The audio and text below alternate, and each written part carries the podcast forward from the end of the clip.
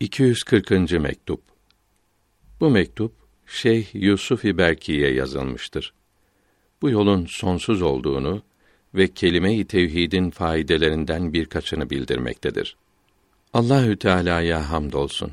Onun seçtiği iyi kullara selam olsun. İyi hallerinizi bildiren mektubunuzu okumakla sevindik. Farisi Mısra tercümesi. Aşkta böyle şaşılacak şeyler olur. Hallerden ileri geçerek halleri verene ulaşmak lazımdır. Orada cehalet, anlayamamak, bilmemek vardır. Ondan sonra eğer marifet ihsan ederlerse çok büyük nimet olur. Görülebilen, anlaşılabilen her şey bırakılır, yok edilebilir. Bu çoklukta birliği görmek olsa da kıymet vermemeli, yok etmelidir.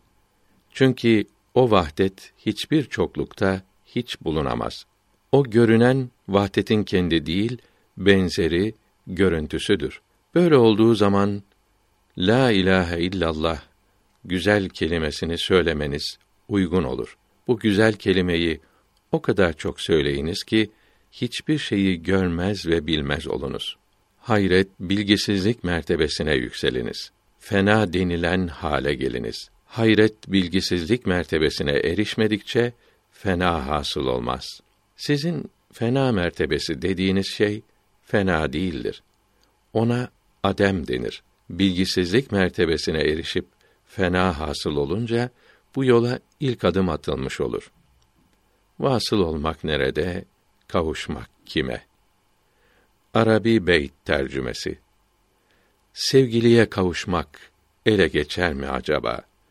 Yüksek dağlar ve korkunç tehlikeler var arada. Halleriniz doğrudur. Fakat bunları bırakıp ilerlemek lazımdır.